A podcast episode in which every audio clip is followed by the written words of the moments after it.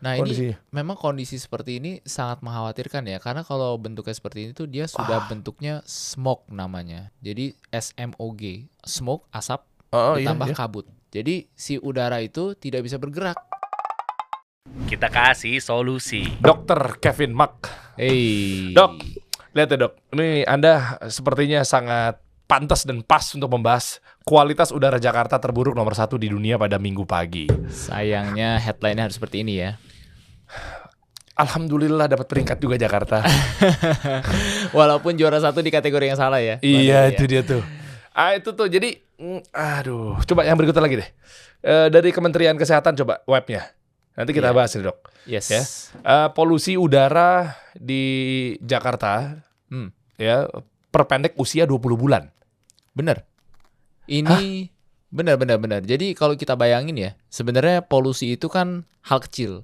Heeh. Bang Dery bayangin deh, 2-3 tahun lalu mana ada kata polusi. Iya kan? Yang ada Covid, Covid, Covid semua. Padahal polusi itu udah berjalan, Bang. Dari tahun 2019 akumulasi terus sampai di tahun ini.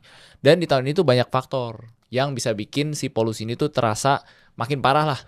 Eh, sebentar, polusi yang dimaksud ini adalah polusi udara dari Hmm. mungkin apa ya eh, gas, eh, Ya. knalpot, yang gitu-gitu lah, ya, bahan bakar. Mhm. Ada hubungannya nggak sama COVID? COVID ini kan udah udara juga. Tapi kalau virus ini nggak masuk dengan polusi, karena mindset orang polusi itu karena kotor. Kotor ya, benar-benar. Kalau COVID itu gimana? Jadi kalau COVID itu dia adalah penyakit. Nah, dia adalah penyakit yang kita udah tahu disebabkan karena virus, Hmm. tapi ternyata polusi ini tuh berjalan tandem nih dengan si COVID ini. nih. Oh, Nah, saya coba jelasin dikit nih, Bang Oh, Dery. oh, oh. Jadi dulu nih pas kita kena COVID awal-awal itu kan gejalanya berat ya, Bang ya. Oh, oh, Banyak yang mohon maaf lewat juga nih gitu oh, kan. oh. Nah, sekarang baru yang surviving ini apalagi yang lewat Omicron terakhir itu tuh, Bang, baru mulai kerasa nih. Pada mulai kerasa gejalanya, batuk lama sembuhnya Oh, oh, lebih susah sembuhnya, Oke. gampang nularinnya. Nah, itu adalah satu efek imunitas kita yang terganggu akibat si long covid syndrome namanya. Jadi dia Hmm. memang terinfeksi covid bisa bertahan sampai beberapa bulan sampai bahkan tahunan. Oke. Kita tambahin lagi nih sama bumbu pedesnya, bumbu sedapnya yaitu adalah polusi, Polusi udara ya. tadi. Jadi makin jadi dia. Nah itu dia tuh coba lihat deh. Jadi Iya. eh, berita-berita ini kan lagi marak banget bahkan Benar. sekarang jadi gorengan ya. Benar, Ada yang benar, bilang benar. ah nih jangan-jangan pengalian isu 2024 nih. nah lo. Jangan-jangan ini ada penyerangan terhadap yang dulunya pernah menjabat di Jakarta nih. Waduh, waduh. Ya kan macam-macam ya. Artinya ya benar, terserah lah. Saya nggak ngurusin di situ karena Ya. kasih solusi juga nggak ngomongin politik praktis. Tapi Betul. eh, dampak buat pengusaha yang pengen berbisnis, Ya. yang ujung-ujungnya juga kan katanya ada wacana mau WFH kalau makin parah nih polusi ya. Benar-benar. Karena gini, yang namanya polusi itu kan mendampak atau berdampak bagi semuanya. Oke. Itu pebisnis, pengusaha, tenaga profesi, siapa pun itulah. Pasti kita ngerasain apalagi buat teman-teman yang tinggal di Jabodetabek, terutama DKI Jakarta. Ya. Kita udah lihat tiap hari Kayaknya nggak pernah bang, 2 sampai tiga bulan terakhir ada langit biru. Coba inget-inget deh pada deh. Oh iya. Iya kan? Putih sama Abu. abu ya. Dan jatuhnya kabut. Awalnya saya pikir, wih tumben nih ada kabut. Tapi kok tiap hari? Ah. Ah, kan jadi masalah tuh ya. Oke oke oke. Nah ternyata diteliti lebih lanjut, memang kualitas udara kita tuh makin akhir-akhir ini makin jelek. Coba. Ya udah kita cek aja nih. cek aja langsung. Kualitas udara kan saya juga baru tahu nih dari dokter Kevin gitu. yes. yaitu iqr Mm-mm, eh, .com slash ID untuk di Indonesia ya. betul. Ini asik banget ya kelihatannya karena eh, coba ke TikToknya bentar dong. Maaf, balik lagi coba. Nah, beliau kan 4 juta followers nih. Kayaknya sangat pantas untuk membahas seperti ini, teman-teman. Iya Ya, iya ya, iya. Di TikTok, di IG juga gede banget ya, Yap. ngasih tips edukasi. Boleh yuk, kita mulai IQR. Coba kita buka deh di website ya. Nah, jadi di sini ternyata unik ya. Ini bisa Mhm. ngecek kualitas udara, Benar. monitor udara, penjernih udara dan lain sebagainya. Betul. Boleh dijelasin nggak ini cara mainnya gimana? Cara ngelihatnya bahwa ini buruk apa tidaknya gitu, Dok? Boleh boleh boleh. Oh. Jadi buat teman-teman terutama saya rasa yang banyak pakai ini adalah ibu-ibu. Kenapa? Hmm. Karena mereka pasti concern dan juga mereka khawatir karena anaknya sekarang sudah masuk ke fase-fase sekolah, terus juga yang beraktivitas di luar. Ini berguna banget. Teman-teman bisa cek tadi iqr.com ya. Jangan Hmm. lupa pilih yang Indonesia. Oke. Nah, di sini ada tiga angka yang teman-teman wajib perhatikan. Yang pertama itu adalah angka di 119 tuh Bang Dery. Hmm. Jadi itu namanya Air Quality Index atau kita singkat sebagai AQI, Air Quality Index. Hmm. Oke. Artinya semakin tinggi Air Quality Index-nya itu adalah semakin buruk, Bang. Hmm. Karena dia punya ada uh, nilai-nilai ideal Mm-mm. di mana kalau di atas 110 kalau saya tidak salah itu dia masuk ke dalam di sini ada keterangannya ya, tidak sehat bagi kelompok sensitif. Contoh. Contoh kelompok sensitif buat teman-teman yang lansia di atas 65 tahun. Next, anak-anak, bayi ya, terus juga teman-teman yang punya kondisi khusus nih. Hmm. Misalnya kayak asma Bang Dery, Hmm. alergi, Hmm. penyakit kulit itu udah pasti pada kambuh semua akhir-akhir ini. Hmm. Dan ternyata ini bukan feeling nih. Kalau teman-teman mungkin yang pada nonton, kira-kira kenapa ya di kantor gua banyak yang sakit? Ah, Nah, pas. ini dia. Ternyata ada data dan memang sainsnya juga mendukung. Jadi angka ini 119. Ini masih mending Bang Dery. Kalau di jam-jam peak hour mobilitas tinggi pasti bisa lebih tinggi tuh. Kita bisa lihat ada beberapa angka di layar, ada yang sampai 158 itu sampai batas-batas menuju tidak layak hirup Bang Dery. Oh, Tidak layak. Ya, ya, ini biasanya kalau peak hour atau mungkin jam-jam tertentu misalnya pulang kantor atau Bener. berangkat kantor. Yes. Prime time-nya kan biasanya pagi sama sore menjelang malam ya. betul. Itu kan pulang-pulang kantor tuh. Itu kan keluar semua tuh eh, knalpot, benar. polusi dan lain sebagainya. Benar. Eh, eh, itu tinggi tuh, merah di sini. Sangat. Ini bisa mencapai up to 158. Kemarin paling tinggi kita pernah lihat uh, di bulan-bulan Juli itu on average sampai 170-an Bang Dery. Oh, Jadi ini average-nya 119 yang Betul. kemarin 170-an. betul sekali. Jakarta, Jakarta. Parah Jakarta ya? dan Jabodetabek sangat. parah ya? Makanya ini jadi isu dan concern ya memang sebagian besar media membahas tapi ternyata fakta di baliknya juga cukup mengerikan. Gitu. Jadi buat teman-teman ini bukan menakut-nakuti tapi memang ini nyata gitu, Bang. Ini nyata, ada data yang mendukung, banyak penelitian yang support ke sini juga. Makanya fokus kita dan juga terutama untuk pemerintah ini harus di handle dengan cepat gitu, Bang. Ya kan pemerintah juga bukan udah mengusung mobil listrik ya. Benar. Nah, tapi bukannya maaf ya. Maaf, harus hati-hati nih. Kan mobil listrik bahan bakarnya dari mana? Batu bara. Betul. Batu bara ngeluarin polusi nggak? Nah, itu dia, Bang. Nggak, saya nanya, saya nanya. Ya. Tenang, tenang. Pelan-pelan Pak Dery. Aduh, Tenang, tenang. pelan-pelan ini ya, baru mulai kita nih, aduh. Iya, kan, maksudnya- benar, benar, benar. Oke Fair, lah, fair, di sini fair, ada demand creation. Yap. Jadi para demand creator dia nge-create demand. Wah, aware nih bahaya nih, awas, awas gitu kan. P ini diangkat, isu-isu dilayangkan dan lain sebagainya. Oke, gue tungguin kan pengusaha. Jadi kan ranahnya pasti ranah demand kan. Benar. Ini ke mana arahnya? nih? Arahnya Oke. ke mana ya? Penggiringan opini. Oke, ke mana nih arahnya nih? Oke, pengalian isu. Ke mana nih arahnya nih gitu? Oh, Ternyata, ada yang nyuruh beli mobil listrik. waduh, waduh, waduh, bahaya ini. Temen saya. Temennya ya. Der, Ioniq ternyata enak loh. Kan Hey. Belum selesai ngomong. Benar, benar, oh benar. gitu ya. Tapi kan bukannya pakai batu bara. Nah, jadi gini Bang. Jadi ternyata banyak riset yang menunjukkan buat teman-teman yang di DKI Jakarta ini ada tiga sumber kenapa si aki ini tuh tiap hari bisa tinggi. Ya rata-rata ada tiga nih. Apa tuh? Yang pertama tadi kita udah bahas mobilitas. Oh, oh. Ya di jam-jam tertentu di mana data ketika kita WFH tuh Bang, pas zaman-zaman pandemi tuh, Mm-mm. semua orang di rumah kan. Mm-mm. Itu beberapa uh, jenis polutan. Jadi udara juga mengandung banyak jenis polutan jadi kita akan coba sharing. Itu beberapa parameternya turun up to 40% Bang. Bagus Jadi, dong. Sangat baik. Makanya kalau Bang Dery ingat atau teman-teman ingat di hari-hari pandemi itu ada langit biru Bang. Oh matahari cerah. Hidup Iya, terasa iya. lebih adem gitu ya Heeh, karena betul. udara juga kelihatan lebih enak. Ternyata ada pengaruhnya. Itu pertama, Oke. mobilitas. Yang kedua adalah cuaca bang. Gak bisa dibohongin bahwa akhir-akhir ini teman-teman ngerasa deh hampir nggak pernah hujan, bener nggak? Mm-mm. Hampir tidak pernah hujan. Dan ternyata itu terjadi di seluruh dunia karena fenomena yang namanya El Nino, yaitu Oh iya. kemarau panjang, kebakaran hutan yang makin sering, dan juga jangan lupa panasnya ini bukan sekedar panas biasa loh. Ya, artinya ini panasnya ekstrim. Sampai kalau kita keluar sebentar sekarang itu sifatnya kerasnya udah menyengat. Nah, Dok, ini dia. AC mobil saya itu biasanya saya 22 23 loh. Nah, itu kan. Sekarang kok tiba-tiba saya beralih ke 19 20 21. Dan masih panas, Bang. Masih panas. Itu dia, Bang. Aduh. Benar. Bukan mobilnya yang harus diservis, tapi memang lingkungannya yang semakin quote on quote semakin ganas, Bang. Gitu. Hmm. Ada alasannya kenapa nih teman-teman? Bayangin ya. Jadi bumi kita itu dia punya yang namanya atmosfer atau ozon.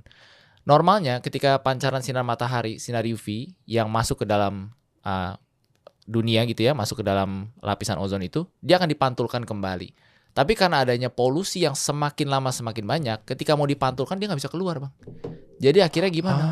Kita kayak oven dipanasin terus sampai akhirnya ya itu banyak teman-teman yang ngobrolin tentang climate change dan juga krisis tentang environment dan ternyata mulai terasa nih sekarang. Kalau dulu dianggapnya itu mah cuman hoax, itu mah cuman sekedar berita pengalian isu. Nah, sekarang mulai nih kerasa Oh, udah mulai. dampak-dampak yang kita udah sebenarnya tabung sendiri secara tidak langsung gitu loh. Oh, isunya environment itu ngarahnya apakah nanti semua perusahaan juga harus dilabelin sama ESG? Nah, itu dia Bang ya, harus dipertanyakan Banyak juga ya tuh. ininya ya. Bener, bener, Eh, bener. Makin eh. banyak pertanyaan nih.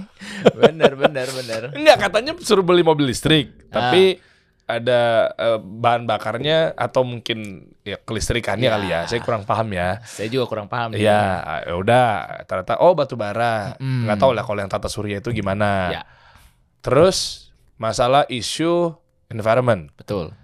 kan tentang oh, climate change apa segala Ya, macam. ya, betul. Oh, ESG nih kayaknya nih arahnya nih gitu kan. Jadi Iya. ya nggak tahu lah nih arahnya ke mana. Ternyata poinnya tuh si polusi ini dihasilkan dari tadi ya tiga ya. Betul. Eh tiga udah Mobil- belum? Mobilitas Hmm, yang hmm. pertama, yang kedua adalah fenomena cuaca ya. Walaupun cuaca kan nggak s- terus-menerus nih. Oke. Nah, yang ketiga ini, Bang. Ini memang bukan hoax, bukan juga pengalihan, tapi ada datanya, Bang.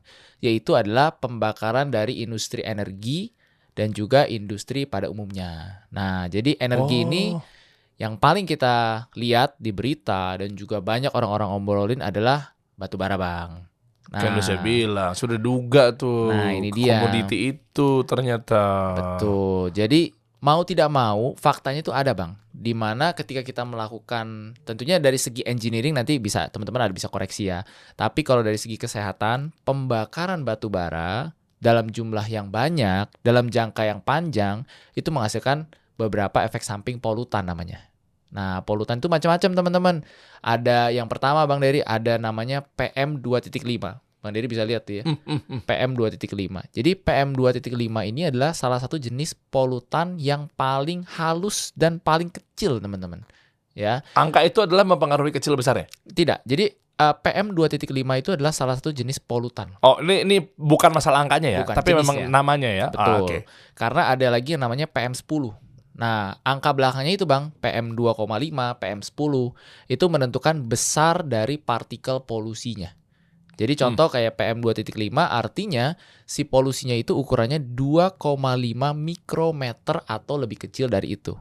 Nah, Hmm. Kalau tadi kita kan bahas aki ini angkanya semakin besar ya semakin buruk, Mm-mm. benar ya? Mm-mm. Kalau yang PM 2.5 ini karena dia makin kecil, berarti kemampuannya untuk masuk ke dalam tubuh kita nih, Bang, dia akan makin dalam. Hmm. Jadi tadi misalnya cuma nyampenya di tenggorokan nih. Mm-mm. Sekarang kalau dia makin dibiarkan, dia bisa sampai ke paru-paru ya. dan juga sistem pembuluh darah lainnya. Dan riset menunjukkan bahwa batas yang disarankan nih Bang ya, PM 2,5 itu harusnya 5 sampai 10 atau beberapa guideline ada yang sampai 15. Kita lihat Bang angkanya berapa Bang? 43. 43. Jadi bisa dibilang ini tiga kali di atas rata-rata yang disarankan. Bahkan kalau kita cek di jam-jam tadi yang mobilitasnya tinggi, itu bisa 6 sampai 10 kali. 6 sampai 10 kali di atas ambang yang disarankan as safe gitu. Disarankan aman. Justru ini Ah. sangat berbahaya gitu. Eh, Nah, ngeri banget. Sangat mengerikan. Ini juga semakin kita riset Bang, makin banyak nih fakta-fakta yang ternyata terbongkar. Oke, itu apa tuh di bawahnya kan 31 derajat tuh berarti Betul. Itu suhu eh, ya. Suhunya. Suhu ruangan. Yang ada betul. tetesan air 52% tuh apa? itu humidity. Jadi itu kelembapan dan juga kelembapan ini berpengaruh juga nih. Karena Kok yang gitu? nah gini Bang. Jadi yang namanya polusi semakin dia kering, contohnya kayak tadi fenomena El Nino itu ya. Oh. Kecepatan penyebaran karena dibawa oleh angin itu akan semakin cepat. Dan semakin banyak yang bisa dibawa oleh angin. Oh, kalau kering. Betul. Kalau lembab. Kalau lembab membantu. Jadi- Eh, gara-gara apa? Ada ada elemen apanya? Gara-gara gini, kita bayangkan kalau misalnya habis hujan nih bang, Hmm. hujan dia akan air hujan kena ke Aspal. debu aspal. Oh. Artinya debu dan juga partikel-partikel yang ada di aspal itu nggak mungkin bertebangan dong bang. Oh iya, makanya sore-sore tuh eh, eh, Nah, tetangga saya tuh suka nyiramin aspal tuh benar, lebih adem. biar adem. Karena teorinya dan ternyata praktek klinisnya ada seperti itu, membantu.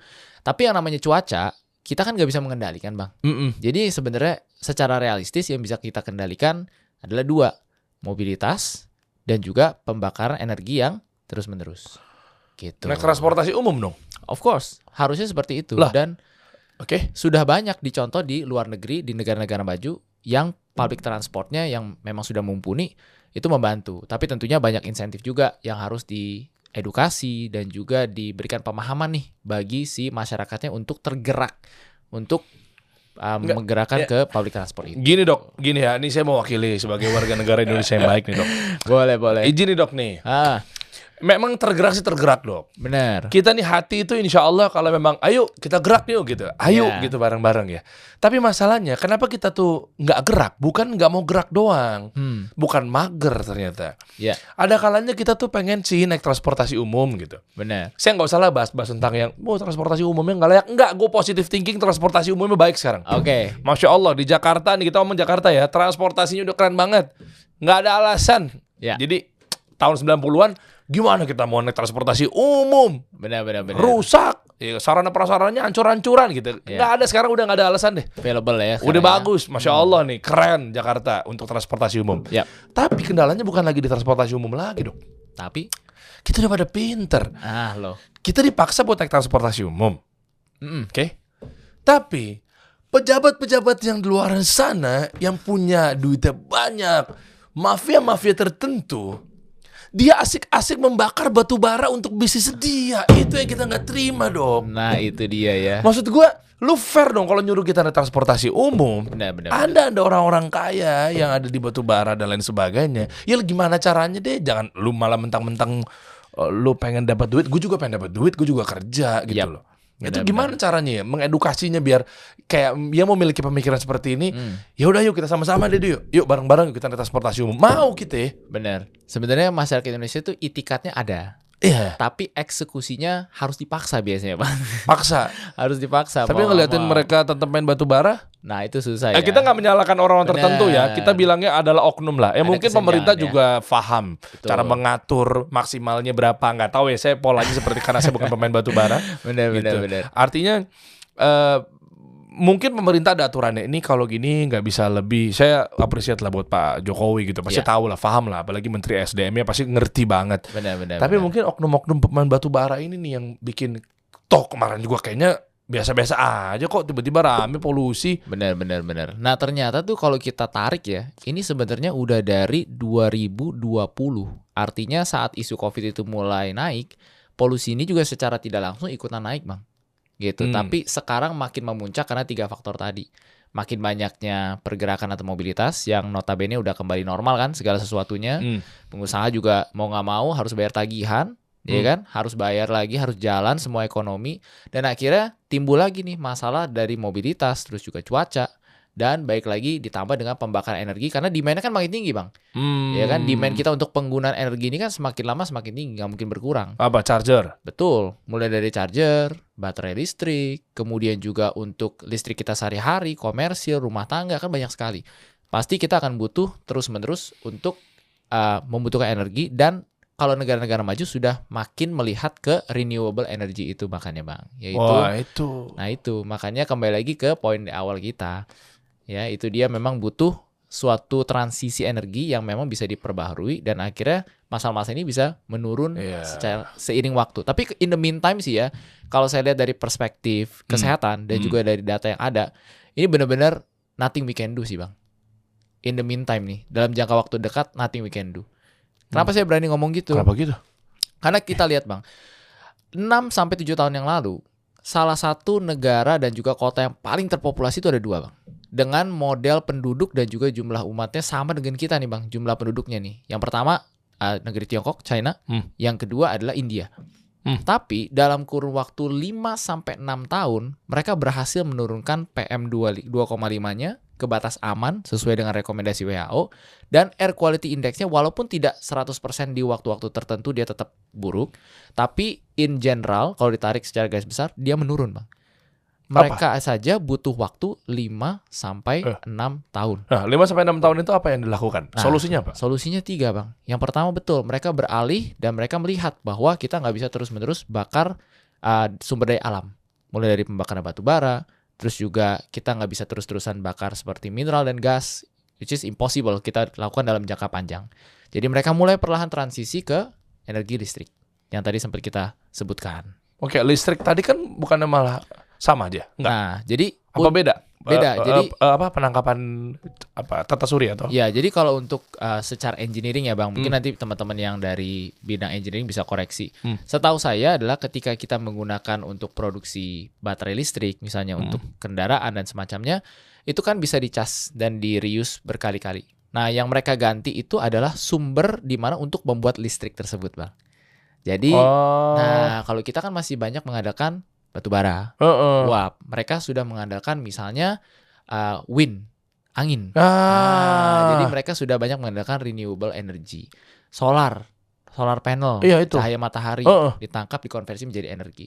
Jadi outputnya sama mobil listrik, tapi source-nya atau sumbernya yang mereka ganti. Dan yang paling penting apa bang? Bukan cuman source-nya, jumlahnya bang. Kita bayangkanlah di DKI Jakarta aja, berapa banyak sih yang jumlah kendaraan bermotor roda 4 dan juga mobil roda 2? Belasan juta. mobil roda dua. Eh sorry, mobil Heeh, roda bingung empat sorry sih. sorry koreksi nih saking Iya. semangatnya Iya nih iya ya. iya, iya. nah dua itu Hmm. sedangkan kita sekarang ingin elektrifikasi Hmm. misalnya ubah semua jadi mobil listrik berapa persen sih bang yang punya mobil listrik Iya iya iya itu sih mahal. ya kan dari segi price dari Hmm. segi aksesibilitas untuk jangka waktu dekat makanya saya cukup pede bilang cannot do anything in the meantime. Kecuali ada suatu hal yang ekstrim ya diambil oleh pemerintah. Contoh misalnya subsidi mobil listrik. bisa. Oke Hmm. misalnya untuk penegasan ke pabrik-pabrik tertentu atau industri tertentu. Kembali lagi ke poin yang tadi kita sempat sebutkan. Itu. Jadi yang pertama dari segi energinya. Yang kedua nah ini buat teman-teman pengusaha dan juga buat teman-teman yang memang punya bidang usahanya. Masuk ke kantor Hmm. ya Hmm. untuk para karyawan juga ini penting nih karena kan sekarang mau digadangkan katanya bang mau kembali lagi ke masa covid nih bang WFH. WFH lagi katanya Waduh. karena tadi ada data kan menunjukkan bahwa oh iya kalau WFH salah satu polutannya seperti NO nitrik oksida ataupun SO sulfur oksida tuh ternyata menurun up to 40%. Nah, tetapi ada data yang menarik tuh. Walaupun jadi kalau udara itu banyak kandungannya kan, Bang. Mm-mm. Salah satunya tadi si PM ini ternyata walaupun kita WFH, PM-nya tidak berkurang secara signifikan. Jadi hanya beberapa komponen saja yang berkurang, Bang. Gitu. Oh. Makanya menandakan untuk pemerintah dan juga untuk pengusaha, WFH itu ibaratnya hanya penutup luka sementara, Bang. Masa tiap kali akinya naik kita, "Oh ya bubar gitu, nggak mungkin. Jadi it's Waduh. only a temporary thing yang bisa Terus? kita lakukan. Yang nggak temporary gimana? Yang nggak temporary itu mau takes time, membutuhkan waktu. Beralih ke energi yang lebih renewable. Iya kan nggak mungkin WFH terus-terusan deh. Betul. Renewable ya. Betul. Dan buat teman-teman juga yang bisa kita lakukan adalah kembali ke masa Covid yaitu mengandalkan daya tahan tubuh kita. Itu udah paling penting karena last resort kita kan nggak bisa nih mengandalkan pemerintah misalnya gitu ya Mhm. untuk hal-hal tertentu kebijakan tertentu kan takes time perlu dikaji. Terus yang kedua juga kita tidak bisa mengandalkan misalnya oh lu jangan sakit ya di kantor misalnya kan nggak bisa. Mm-mm. Kita nggak bisa kontrol orang. Ya, yang bisa kita lakukan adalah kontrol diri sendiri, pakai masker. Pakai maskernya juga kalau bisa jangan yang masker kain karena PM 2.5 itu masih bisa tembus Oh, ke masker iya. kain. Oh ya? Betul. Jadi minimal surgical mask atau lebih baik lagi KN95 atau N95. Tapi silakan disesuaikan lagi ya Hmm. untuk keperluan dan kebutuhan masing-masing gitu. Oh, Oke. Betul, ini penting banget. Ya, jadi kalau ini dampaknya apa ya dok? ya? Apakah ini ada hubungannya dengan anak saya yang tiga anak saya ya qadarullah ya takdir Hmm. memang. Tapi memang eh, ada bentuk eh, ikhtiar seorang orang tua gimana Iya. caranya untuk anak saya biar tetap bisa masuk sekolah ya. Iya. Tadi gue udah ngobrol sama dokter Kevin di Bener, bener. ruangan saya. Gini, eh, tiga anak saya tuh kayak pingpong gitu jadinya. Benar. Yang ini sembuh, yang ini sakit. Hmm. Yang ini sembuh, ini sakit. Muter-muter. Iya, Ya, benar-benar. sekarang tuh bisa dibilang mungkin seminggu jalan dua minggu ya. Iya. Nah itu kan lumayan serius dan Benar. dan kadang nggak mau juga yang dikit-dikit obat, dikit-dikit obat Mm-mm. gitu ya. Maksudnya memang konsultasi ke dokter iya gitu. Yap, Tapi betul betul. eh, kenapa nih dan gimana nih cara penanganannya? Kayak Hmm. misalnya di eh, sekolah, istri saya kan gabung dalam eh, grup orang tua gitu ya. Iya. Itu eh, ham wah bah- bah- hampir tiap hari ada aja yang izin. Ada yang absen izin ya. Iya, Benar, assalamualaikum benar, bu. Eh, Fulan izin ya, bu. Iya, ini iya. izin ya, gitu. Ada nama-nama teman-teman anak-anak saya gitu kan. Hmm, hmm, hmm. Nah ini kan eh, terus menerus ya. Karena apakah ini dampak dari polusi? Nah ini hitam Iya. warnanya kayak begini. Benar benar. Lihat deh Nah, ini kondisinya. memang kondisi seperti ini sangat mengkhawatirkan ya karena kalau bentuknya seperti ini tuh dia sudah bentuknya smoke namanya Jadi SMOG, smoke asap Oh, iya, ditambah iya. kabut. Jadi si udara itu tidak bisa bergerak. Dia tertahan di satu titik Oh, dan oh. polusinya akan mencemari terus berputar-putar di titik tersebut Ini sampai tertiup angin. Sampai ketiup angin. Oke, Betul. ngebuangnya ke mana? Sampai Nah, ketiup angin? Tergantung arah anginnya. Jadi arah angin tertentu, makanya teman-teman dari BMKG kan kadang-kadang suka keluar prediksi Heeh. untuk arah angin, kecepatan angin, humiditas itu juga mempengaruhi ke mana nih kira-kira akan dibuang si notabene polusi ini. Makanya teman-teman perhatikan yang di Aki tadi, eh, Bang Der, itu tuh bukan cuma Jakarta, ternyata daerah sekitarnya Tangerang, eh, Bogor, bahkan Bandung juga mengalami masalah polusi ini karena faktor angin dan cuaca yang terus menerus berubah. Oh, coba coba coba coba balik lagi dong ke Gitu. IQR tadi. Itu ada akinya tuh. Betul. Eh, apa tadi aki kepanjangannya, Dok? Uh, air quality index, Oke. jadi kualitas udara. Nah, itu kan kecepatan anginnya itu 31,5 km per jam. yes, betul. Oh, pelan ya? Uh, sebenarnya kalau untuk ukuran pergerakan termasuk pelan. Makanya polusinya stucknya di situ-situ aja. Iya kan? Ya maksudnya mobil aja 60 70 aja masih dikategorikan pelan kan? Betul. Makanya rata-rata ayo jangan lewat dari 80 km per jam gitu. Iya, betul Eh, betul. ini kan berarti 31. Terus caranya gimana? Eh, kalau ke teman-teman BMKG bisa nggak ngatur angin biar lebih cepat? Kayaknya nggak Undang bisa Naruto deh. kali ya. benar benar benar. Gimana sih caranya? Benar ini buat teman-teman memang sih uh, untuk pergerakan cuaca sekali lagi itu satu hal yang kita nggak bisa kontrol bang. Jadi yang bisa kita lakukan adalah perkuat diri, Heeh. perkuat imunitas, pakai masker dan benar-benar kalau teman-teman yang tadi pengusaha di Heeh. kantor itu wajib sih saya rasa pakai masker lagi. Jadi itu udah nggak bisa Ah. ditawar sekarang. Baik lagi baru kita bisa lepas masker. Ternyata kita mau nggak mau harus membiasakan diri lagi dengan masker. Aduh, Gitu. repot juga ya. Lumayan, Iya ya, aduh masker lagi dong. ya. lumayan, lumayan ini. Eh, minimal apa sih terdekat yang paling gampang dok? Jangan mobil listrik dulu deh nih teman-teman kan Ya. masih mikirnya yang nggak gampang kali masa sekarang gue langsung beli mobil listrik. Benar, benar. apa sih yang paling terdekat tadi udah penanganan Ya. diri kita. Benar. Habis itu apa lagi upaya-upayanya? Hmm. Naik transportasi umum. Eh, sebisa mungkin ya, tapi kita harus pantau juga nih. Kadang-kadang buat teman-teman kita kan pengen hidup sehat ya. Hidup sehat, olahraga. Olahraga identik olahraga pasti di luar kan, Mm-mm. jogging, lari. Tapi ternyata Bang, kalau misalnya udaranya atau air quality indexnya itu melebihi contoh ini ya, 119 ini hanya tidak sehat bagi kelompok sensitif. Artinya siapa? Tadi mungkin anaknya Bang Der Hmm, hmm. masuk ke dalam usia atau kelompok tersebut. Jadi anak-anak, Mm-mm. bayi, lansia. Nah, ini hati-hati. 119 sudah mulai mempengaruhi kelompok-kelompok tersebut lebih cepat, Bang. Gitu. Oh. Tapi kalau misalnya angkanya contoh nih, misalnya tuh di daerah Tangerang 163, itu justru lebih baik jangan di luar. Jangan di luar sama sekali. terus, Kita melakukan aktivitas indoor dulu. nah batasan-batasannya apa sih? Em, Ya. Minimal average berapa yang Hmm. aman? Biasanya yang kita incar memang idealnya itu di bawah 80. Tapi di bawah 80 jarang sekali, Bang. Oh. Mungkin dalam satu tahun uh, datanya menunjukkan hanya 40 sampai 50 hari saja. Di mana kualitas udara itu ideal. Paling mendekati ideal adalah kapan, Bang? Sesuai bendera itu 17 Agustus kemarin. Emang iya? Oh, Bener. pada di rumah. Bener. Selain pada di rumah, semua aktivitas kan hampir berhenti dan upacara. Artinya di jam-jam upacara bisa cek nih nanti datanya di IQR ini, tanggal 17 Agustus hampir semuanya kuning. Artinya si polusi itu memang menurun secara signifikan dan terbantu oleh pergerakan atau mobilitas yang berkurang. Ah, Pak Jokowi, kita bikin upacara tiap hari aja, Pak. bisa jadi nih ya, bisa Ayo Pak, semangat Pak. Iya kan, nanti temanya apa, Senin apa gitu apa kayak Benar, atur benar, aja kayak. benar, benar. Ya Dan- kan minimal itu daripada suruh beli mobil listrik sekarang. Benar. Gimana nih? Benar, benar, benar. Apalagi di tanggal itu udah pasti pabrik tutup dong. Ah, Iya kan? ah. Ah. Oh, saya tahu Pak Jokowi. Setiap hari tanggal merah aja Dikomplain nanti kita, Bang. buat peraturan baru. Hari Polusi Nasional. Oh, keren. benar, benar. Eh, eh, coba kita zoom deh. Jadi Ya. semakin rendah, semakin hijau, Iya. semakin tinggi angkanya semakin merah. Jadi di Betul sini sekali. ada spektrumnya ada empat ya. Ya. Kalau saya lihat Betul. hijau, kuning, orange, merah. Betul. Hijau, kuning, orange, merah. Jadi semakin atas semakin parah. Betul. Coba Sebenarnya kita ada lihat. ada satu bang, cuman jangan sampai kita ke sana itu hitam. Ah, emang ada Artinya ada, cuman itu jarang sekali. Dia toksik bang. Artinya beracun gitu. Itu di level Oh, tertentu. Oh, polusi ternyata ada toksik ya. Betul. Oh, saya pikir cuma di kantor orang-orang doang. ada yang toksik. Betul. Dia memang ada ada satu uh, parameter lagi, tapi ya, semoga kita tidak pernah ke sana sih. Jadi uh, memang Oh, kita bermain di empat parameter ini. Oke, coba di zoom out dong. Saya mau lihat dong yang paling sehat mana sih? jangan-jangan kalau Kalimantan sehat waktu yang tepat untuk kita pindah ke IKN.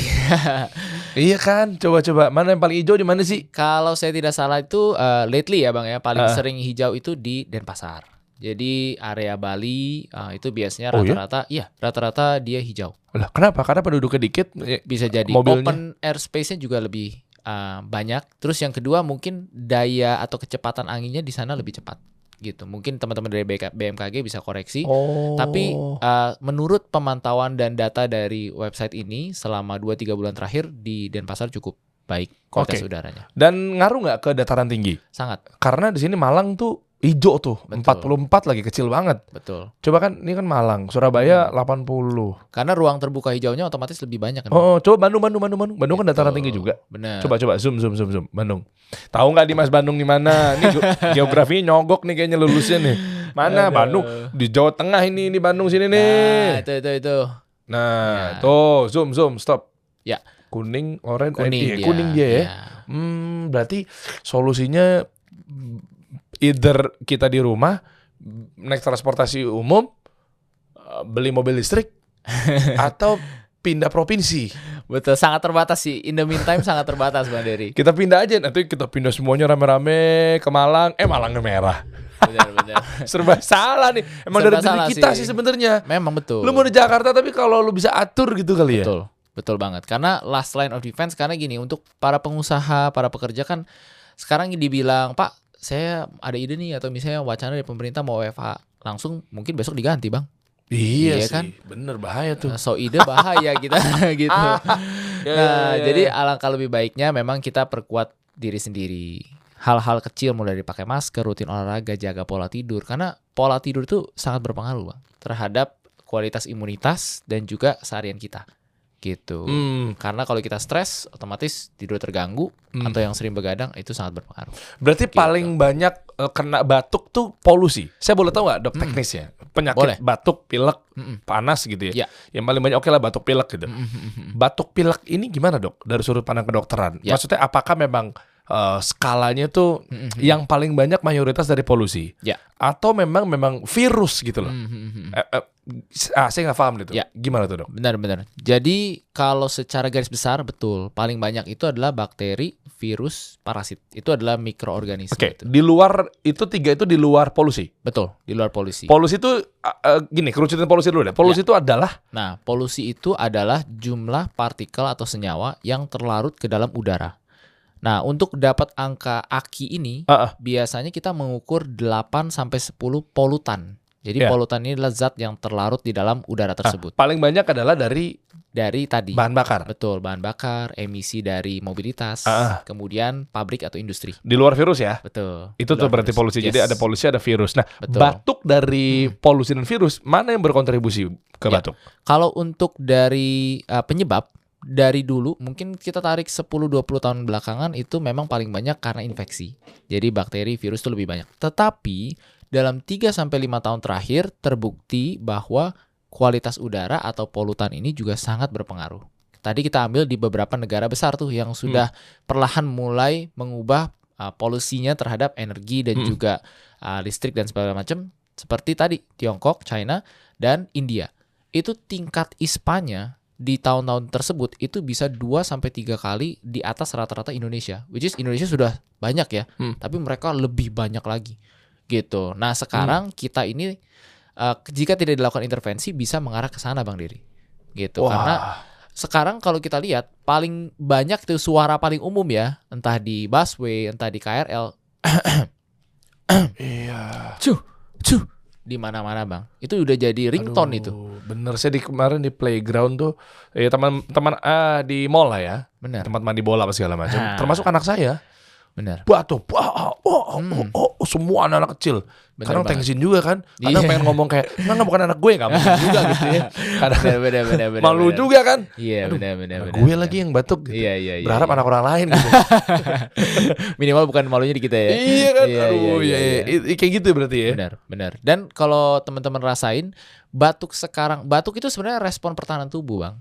Jadi ada something yang nggak beres, ada yang something masuk ke dalam tubuh kita dan tubuh kita ingin mengeluarkannya. Sesimpel itu sebenarnya. Batuk pilek itu mekanismenya sama. Oh. Jadi kita bisa bayangkan kalau batuk kita makin sulit sembuh, artinya si something apa pun itu polusi bakteri dan sebagainya yang masuk ke dalam tubuh kita otomatis lebih parah, lebih banyak dan tanda kutip lebih ganas.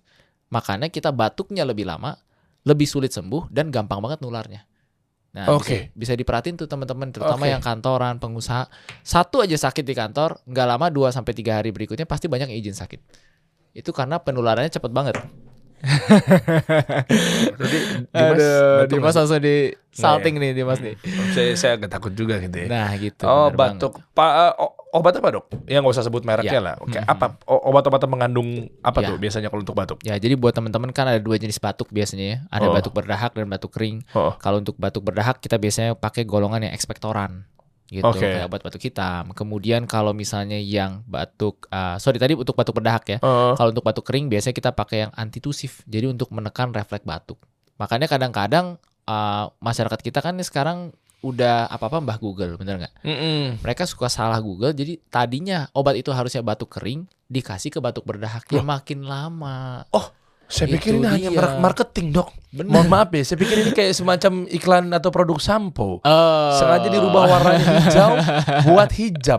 Padahal katanya Ternyata ya. beda par, cuma katanya di badan parfumnya doang katanya. Aha. Katanya, saya nggak Katanya nyebut ya. yang mereknya mana ya. Iya, iya. Ada warna ini sampo nih, Iya. ada warna hitam, kuning, hijau dan seterusnya gitu kan. Iya. Putih gitu. Oh, kalau yang hitam buat katanya biar eh, eh, rambut rontok misalnya. Iya. Hijau oh buat samponya Yang itu cewek-cewek ya. hijab gitu Iya, ya. iya, iya. Ya kan iya. jadi modelnya pakai kerudung tuh, Iya, pakai jilbab. betul. Saya pikir gara-gara hanya permainan marketing tapi isinya sama aja, Dok. Enggak, Itu ada bedanya ya? betul. Kalau sampo gimana? Oh, bukan Ah. Anda ya? Oh, bukan. Itu kayaknya panjang kali itu. Oh, panjang ya? Oke. panjang, panjang. Kalau sampo bukan nih. Tapi kalau yang batuk saya pikir eh eh, ekspektor apa tadi? Ya, ada ekspektoran, Ekspektoran ada batuk berdahak iya. gitu kan. Batuk begini.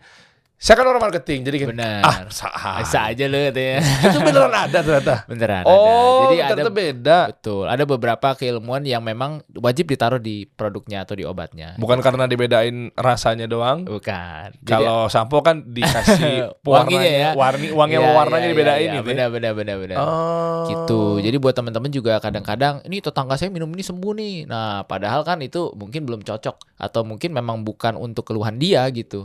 Jadi ketika dia minum ya justru makin panjang masalahnya gitu. Makanya penting nih teman-teman konsul dulu. Ah, konsulnya ke dokter Kevin. Gimana cara konsulnya dok? Bisa bisa kalau Ah, ada gimana, Dok? yang mau eh, tentunya bisa reach out di semua sosial media saya atau ada website juga Hmm. Ah, nanti bisa coba. cek eh, klik link tersebut untuk konsultasi juga bisa. Ah, ini ya? Yes. Dokter eh, drkevinmark.com. Yes, betul. Jadi eh, konsultasi kesehatan dok, dokter Kevin Mark membantu Yes. solusi terbaik untuk masalah kesehatan betul. kamu. Iya.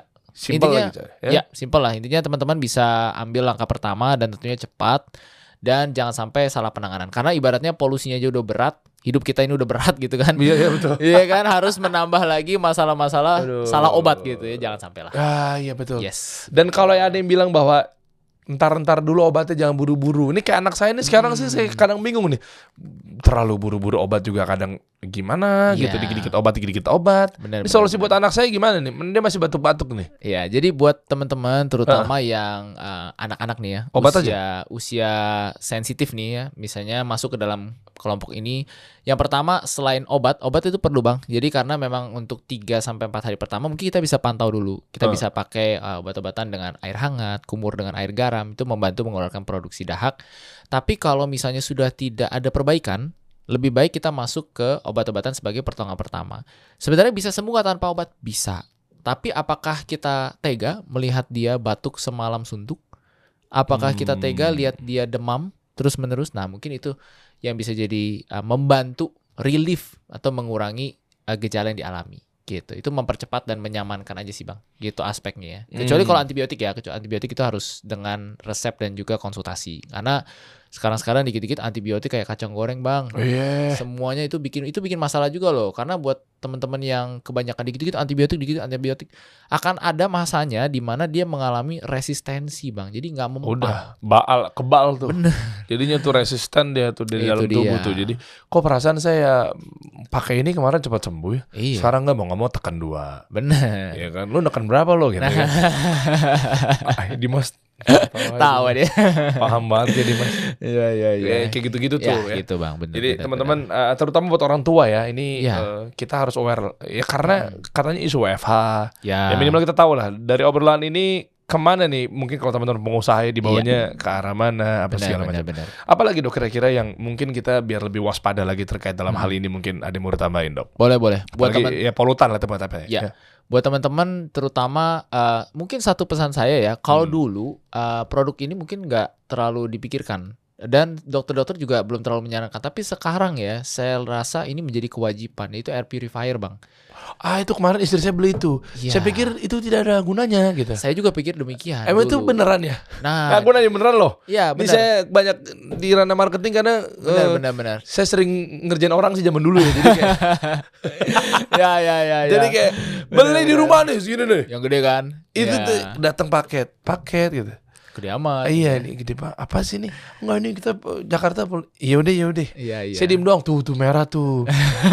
gitu kan. Betul, betul. Ada merahnya, ada hijaunya, sensor-sensor gitu deh. benar Eh, benar itu penting juga ternyata. penting karena banyak eh, ini sudah ada penelitian di negara-negara maju tadi termasuk yang kita bicarain tadi mereka memaksa untuk di perkantoran dan juga buat teman-teman yang memang aktif eh, indoors lebih banyak mau tidak mau menggunakan air purifier nah buat air purifier ini eh, pilihlah sebisa mungkin karena budget kan dan brand variatif ya bang Hmm, hmm. yang penting ada HEPA filternya kenapa HEPA ya Eh, yang kotak bukan? betul kotak kecil itu Ah, jadi saya pakai ah, ada itunya tuh Nah, kemarin. itu Saya betul kan istri saya ngabisin duit, saya ngemasang. kan. oh iya bapak itu udah template, udah template. Pura-pura nggak tahu. Ya udah kan kami yang beli, kami yang pasang Bener, aja. bener, bener. Ya ini gimana? Ya oke siap saya lagi. Oke. Saya baca tuh petunjuknya. Dia kayak ada Iya, filternya gitu. Betul yang kotak kecil itu. Ah, ah. Ya, jadi HEPA filter itu dia punya kemampuan untuk menyaring fine particle seperti si PM2.5 ini dan bisa diganti kok secara berkala. Kalau Gitu. itu nggak ada, udah terlanjur pada beli Udah terlanjur pada beli, atau budget. nggak apa-apa, at least cari yang dia bisa kemampuan filtrasinya uh, lebih dari dua lapis. Itu juga membantu. Terus yang ketiga, perhatikan juga jangan sampai salah pilih uh, beda air purifier karena kan sesuai dengan uh, luas dan juga besar ruangannya. Jangan sampai ruangannya besar sekali, air purifier cuma di pojok kecil ya, nggak akan ada efeknya. Hmm. Gitu. Jadi sesuaikan dan konsultasikan dulu sebelum melakukan purchasing itu. Loh, Gitu. saya di kamar karena biar kata istri saya biar Oh, bener. Bener-bener itu bisa bang. Di kamar. Di kamar bisa. Jangan lupa juga eh, kalau misalnya itu dinyalain eh, jendela atau ruangan terbuka jangan dibuka terlalu besar karena nanti sirkulasi udaranya akan terlalu cepat dan jadinya nggak efektif. Berarti Gitu. jangan dibuka. Betul.